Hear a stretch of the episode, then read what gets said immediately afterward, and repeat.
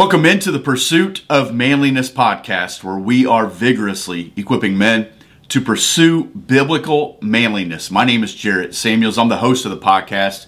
Men, as always, I'd like to begin by thanking you for checking out today's show and reminding you that today's podcast is sponsored by Dark Water Woodwork, darkwaterkc.com. The link will be in the show notes. Right now, Doug Cole of Dark Water is offering 15% off of your beard care products. Specifically, I want to talk about the St. Patrick Beard Balm and Beard Oil combo. That's two ounces of beard balm, one ounce of beard oil. I'm not a beard balm guy, but some of you are. So maybe you go in, you buy this, and you can give that beard balm to somebody that you know uses it. It's a way that you can kind of advance the message and say, hey, here's something I'm connected to. I heard it on a podcast. This is a business I support. Use them both for yourself. It doesn't matter. Use the discount code that I'm going to give you in the podcast, and you'll save 15% off your order. Men, it's time for today's podcast conversation. All right, we can continue.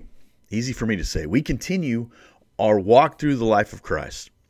We said back in January, we're taking the Gospel of Mark and we're just kind of walking through not every verse by verse or anything like that, but the life of Jesus as we go through the Gospel of Mark. The Gospel of Mark is just perfect for guys because it is fast forward here, fast forward here, cut to the chase. Here we go.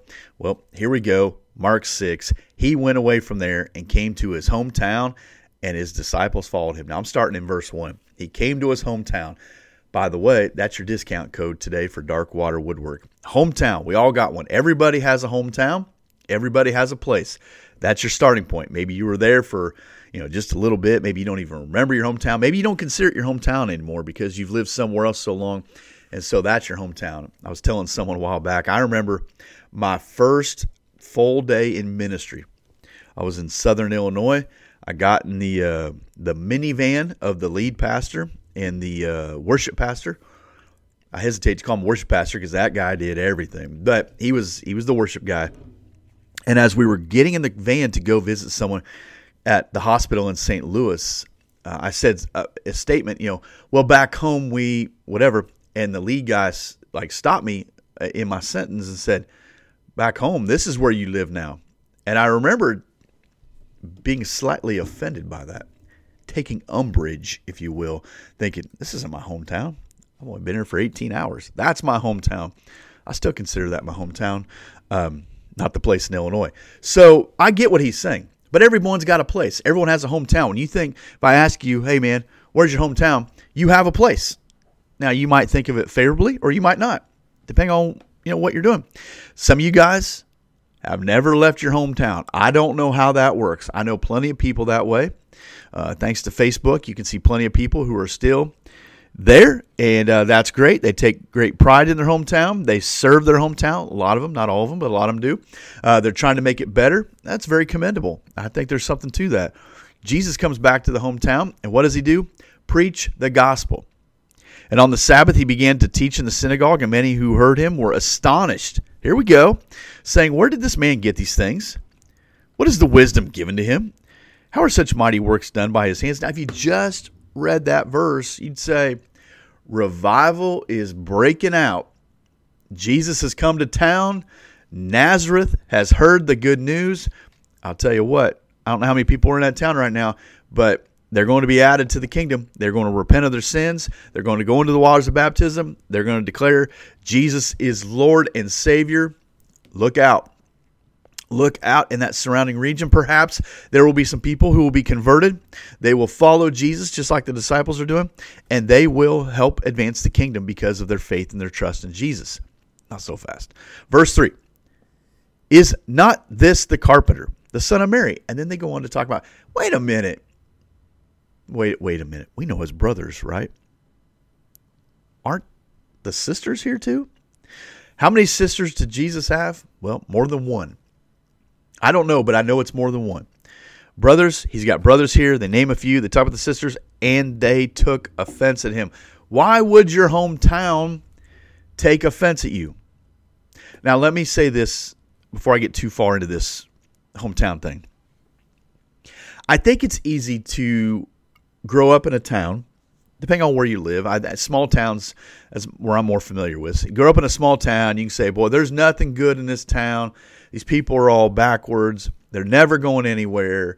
They they don't get me. There's no opportunity here. I'm so bored here." It's easy to look at your hometown uh, through a critical lens. I, I think we want to be careful of that because no matter what goes on in your hometown, no matter you know who's there, who's not there, what opportunities are there, whatever. I, I don't know. In my hometown, I, I don't think it is anymore. The thing used to be just to drive up and down Main Street, hours on end. Gas was a lot cheaper back then, and we weren't paying the insurance on our cars more than likely. But you would start at McDonald's and you go all the way down Main Street until you hit the Mississippi River. Not literally the river, but there was a turnaround spot. And you drive all the way back up to McDonald's. You just did this for hours on end. Just unbel- like what a waste of time. Now at McDonald's and at the river, that's where a lot of people would be hanging out too. And so you kind of make your turn, you kind of come back, you see who's there. Most of the time, not a lot of good going on at those two places. That's what we did. He said, I got to get out of here. I got to get out of this town. Well, I think a lot of people have that that idea. I, I would love to see revival break out in my hometown. Will I be the guy? Uh, my gut feeling is probably not. But God will raise up somebody.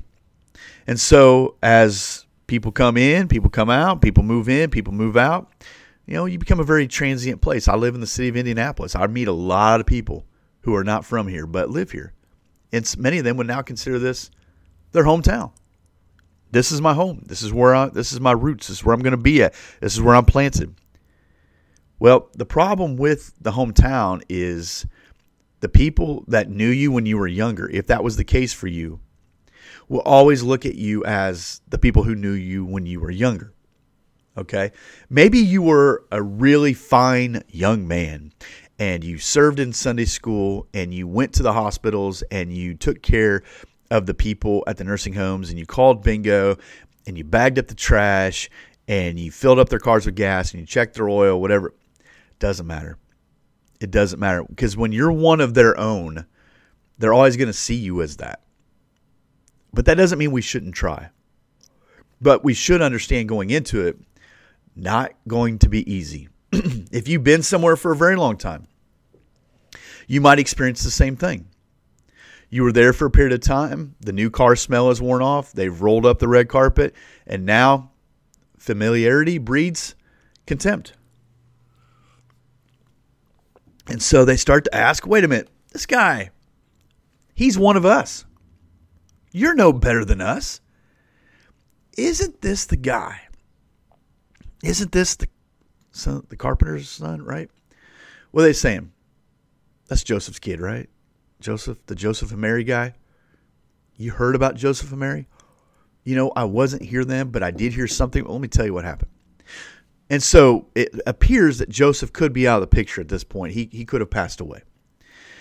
The son of Mary? What do you think they mean by the son of Mary? They mean exactly what you think they mean. They're like that girl who said she was pregnant by uh, the mercies and grace of God. So, of course, Mary thinks her son's special because she's trying to claim that, you know, it was divine providence that she had this this child. They're trying to say that he's the Messiah. A lot of people with a real critical view of who Jesus is. And they took offense at him. And Jesus said to them, Does he proclaim this in the synagogue? Does he walk outside and say this? He says, A prophet is not without honor except in his hometown a lot of truth to that. And among his relatives and in his own household. I will never attempt to come across as a prophet. I won't. I will never try to come across as the smartest individual in a room. I, I, I will never try to garner an audience. However, I will speak up or I will teach or I will instruct or whatever if that opportunity presents itself.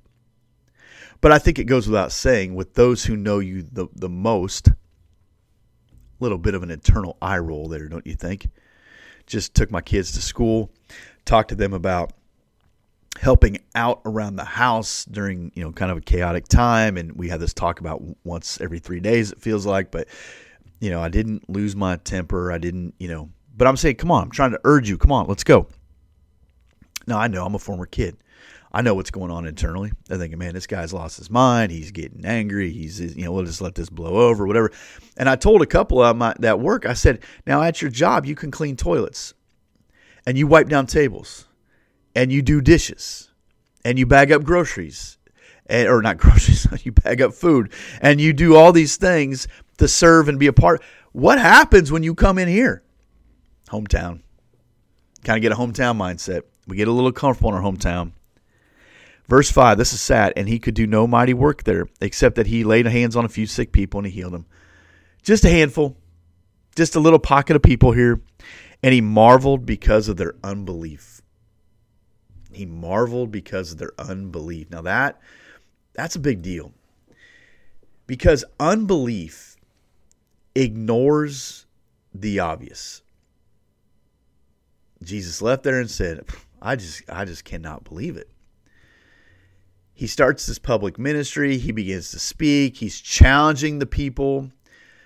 Again, when they hear this, it sparks an emotion in them. And I'm assuming Jesus gets the opportunity, gets the open mic because he's one of theirs. We're having a homecoming, we're having a get together, we're having, you know what? He's from here. Let's let's have him speak. So, we heard some good things about him and then they hear it. There's a high probability that what Jesus is saying is convicting to them there's a high probability that what Jesus says at first sounds really good. He draws them in. I mean, after all, he is he's the master storyteller, right? I mean, this this is a guy that whatever he teaches, you know, was it the the Pharisees or religious leaders said, "Hey, when you say these things, you're offending us as well." Well, asking questions, Jesus is okay with that. Jesus is okay with you asking questions. He's okay with having some doubts. He's okay with you not understanding everything. We should be. That's why we should always be prepared to give a defense for what we believe. But unbelief is different. These are people who just they just refuse to believe. There's nothing you and I are going to tell them. There's nothing that Jesus is going to tell them. They've already made up their mind. And they say, it doesn't matter. You see, Jesus is more than okay with us asking questions, having doubt, being unsure, wrestling with our faith. Scripture actually tells us that we should do that. Work out your salvation with fear and trembling. Peter says, always be prepared to give a defense for what you believe, but do so with gentleness and respect. That's not unbelief. Unbelief is a condition of those who are blinded by the light that, regardless of what someone says, they have already made up their mind that I'm not going to believe. I'm, I'm not going to believe. There's nothing you're going to tell me. And they create this hardened, stubborn heart.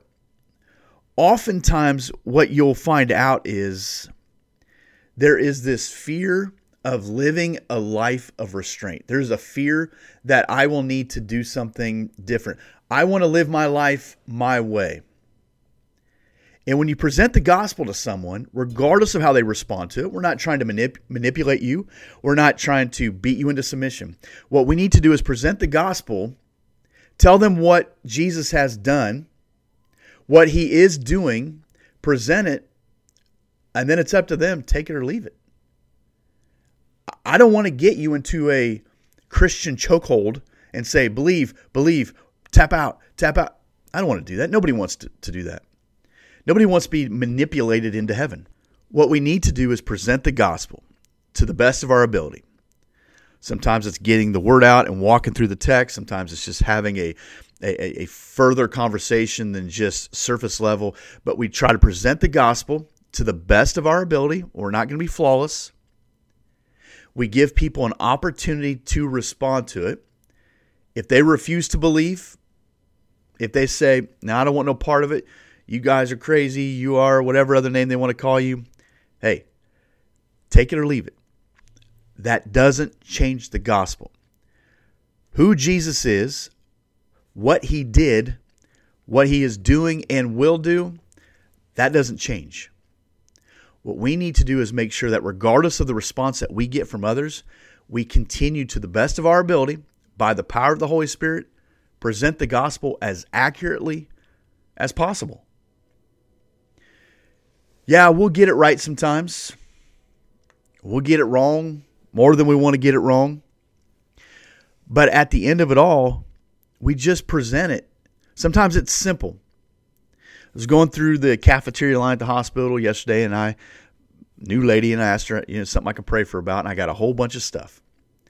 Didn't get way into it, but I said, I'll pray for you. Talk about her back, talk about her mom who lives in Wisconsin, and all the things that's going on there. And uh, I thought, okay, I got her name, got what information, whatever. I'm clearly going to be here uh, another day. I'm going to look for her. I'm going to look for this lady. I'm going to continue to see what opportunities will present itself. We have a nurse. Got talking to her. Hey, I to pray for you. Boy, she had one. She had one right out of the gate, and it was personal. And at the, at some point after we kept, kept talking to her, she said, "Well, it's just good that you have all these prayer warriors in your family." And I said, "I only just tell you this: we believe in Jesus."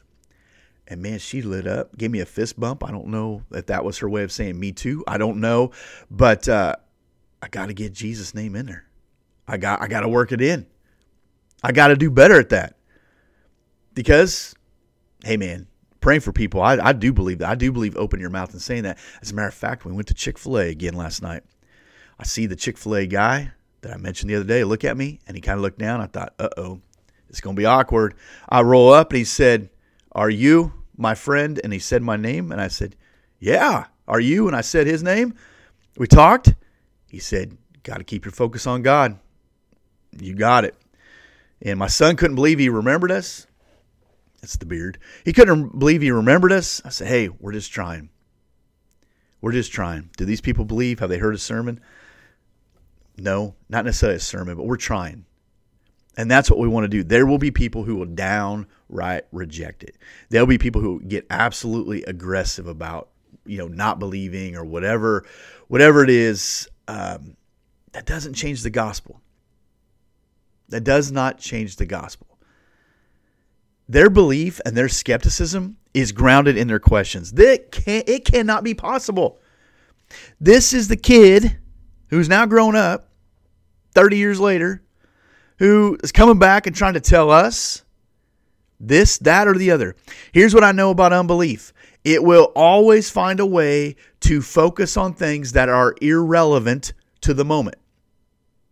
Someone who used to change your diaper when you were in, you know, the nursery will have a hard time sitting there listening to you preach a message about repent of your sins or make disciples or evangelize the lost. They just can't do it. They just they just don't want no part of it. And so what you'll find a lot of times is guys will come back to their hometown and they'll preach a message and that that old lady who again used to change your diaper in the nursery and thought you were so cute and wonderful but also knows some of the the naughty bad things you did as well and was kind enough not to tell your parents. She'll pat your hand on the way out and tell you what a good job you did. She ain't really listening to what you have to say.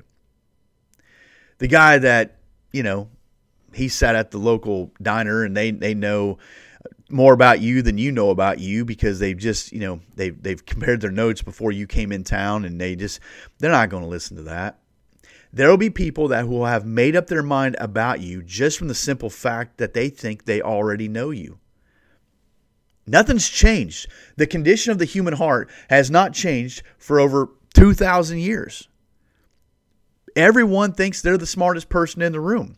And so here we have Jesus teaching them, and they say, "No, nah, I don't want to hear it." Well, if they didn't want to hear Jesus teach, there's a chance they're not going to listen to you teach. And I know you labored over that sermon, and you were so nervous, and you got 16 pages of 12 font, you know, and you're like, "I'm going to be here for three weeks preaching this sermon." I've done it. I understand. They start they start dogging Jesus. They start making it personal. Carpenter, son of Mary. He's from here, right? The reality is, it doesn't matter who his mom or dad was. It doesn't matter who his brothers or sisters was. It doesn't matter. They, they'd say, he's not special. His family lives among us. It would be great if Jesus said, What does that have to do with the kingdom of heaven? Now, perhaps someone in that group would have the courage and say, Well, I don't know, but there's nothing great about you, because that's what they're ultimately saying. It's irrelevant, but it's a distraction. Because here's the truth irrelevance is typically masquerading as being offended. They're deep, they're offended by what was said. So they bring up something that's irrelevant. The irrelevance, that's a smokescreen. It's really, I'm offended. They're easily offended. He said, A prophet is not without honor in his own hometown. Mm, they didn't like that. And he marveled at their unbelief. I, I like the way that Mark breaks this down. He gives you the facts, he cuts to the chase. He goes home, he starts to teach. The people respond. The people bring up things that are irrelevant because they are offended. Jesus says, Fine. Fine. I'm going to move on from here. I'm I'm not saying we are infallible individuals. I'm not saying I've never made mistakes or are making mistakes. What I am saying is we pray, God, give me a heart to care for people, whether they're in my hometown or somewhere else. Give me a heart to care for people. Help me have the courage and boldness to present the gospel as accurately as possible. What people do with that, that's up to them. I used to work for this telemarketing place, and they had a thing called 2 plus J. I hated it. So a call goes through. I ask for your name. I probably mispronounce it because I saw it about three tenths of a second before you said hello. And I present to you something, and you say no. And so usually say, nope, I have too many of this, or I don't like that, or whatever. And I had all these sheets in front of me, and I could, re- they called rebuttals and I had them from me. So as you said it, I was looking for the rebuttal. I'd say, I certainly understand that, Mr. So and so, but please keep in mind this is da da da. And then you would say, no. Okay, that was the two. They had to get two no's or the person had to hang up. And then the J was use judgment. well, let me go back in one more time. Well, by that time, they, you know, and, and in my mind, I'm thinking, just hang up. If you don't want what I'm selling, just hang up. It was a terrible job. But I think as Christians, that might need to be our approach. 2 plus J. I'm going to present it. You reject me. That's okay. I'm going to present it again. You reject me. I'm not going to modify the message or cheapen it or water it down so it's more digestible. I'm going to tell you, man, this is what it is. There is a sin problem. Oof, that's a hard one to tell someone there's a sin problem. I know, but I got it too. And I got stuff in my life that I don't want to carry around no more. And I need forgiveness for that sin. And I find Jesus is the only way to get that forgiveness. Why do you think Jesus is the only way? Well, I do know this. In John 14, 6, Jesus said, I am the way, the truth, and the life. No one comes to God the Father except through me. Well, don't you think anyone could have said that? I do. But here's the thing. Uh, one, you can't deny that Jesus actually walked the earth. That that's there's a lot of facts for that. Historical documents. And you also have a calendar that is tethered to him. Okay, so whether you address that or not, that's fine. Um, but I do. Jesus did walk the earth. Okay, no question about that. The other part is, um, yeah, anyone can say that. I absolutely agree with that. Anyone can say that there's something super special. People do it all the time. But here, here's the big deal for me: that he died, and and again, you can you can get a lot of information that will tell you, nope, that really did happen. But it's the empty tomb. Because if that tomb is empty, that means he's alive. You say, well, couldn't they just hide his body? Right. But it created a bigger problem that he's alive. So I would think they'd want to find the body, and they didn't. You go, well, maybe they just maybe they just accepted it, well, like whatever, we just want it to be done. Right, I get that. But then his followers, they just became like radical about it to the point they tried to silence them, tried to shut them up. They killed some. I mean, they were persecuted, they were tormented. I mean, all these horrible, horrible things. You can read Hebrews 11 if you want, or just read history, or just turn on the news and see what happens to Christians all around the world. Now, why would people give a message for something or give their life for a message like that if it was if they knew it was not true? I wouldn't walk across the street for something that wasn't untrue, let alone go into all the world, let alone to live in a massive city let alone to deal with the things we deal with. I'd, we're wasting our time if it's not true. But I'm going to tell you right now, because of all that, based on what I see in Scripture, based on what I know is true by factual, archaeological, archaeological evidence, there are some words I just can't say. Um, based on the first followers of Jesus, the churches that were planted, the missionary work, I don't see any other way. And it goes back to John 14, 6. He said he was. Well, here we are. Now, with that said, do you have a plan B? Like, do you have something that, that you that is better? Because I'm open to hear it. I will listen to it.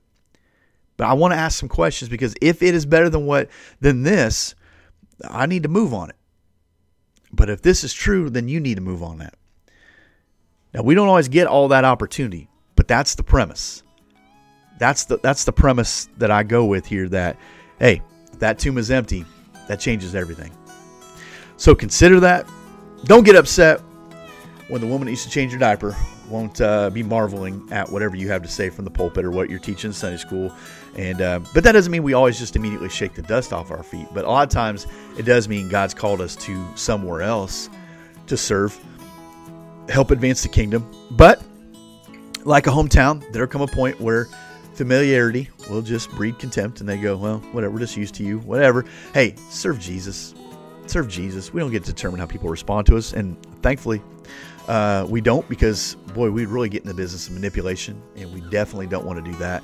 So, men, thanks for listening, and let's keep pursuing biblical manliness.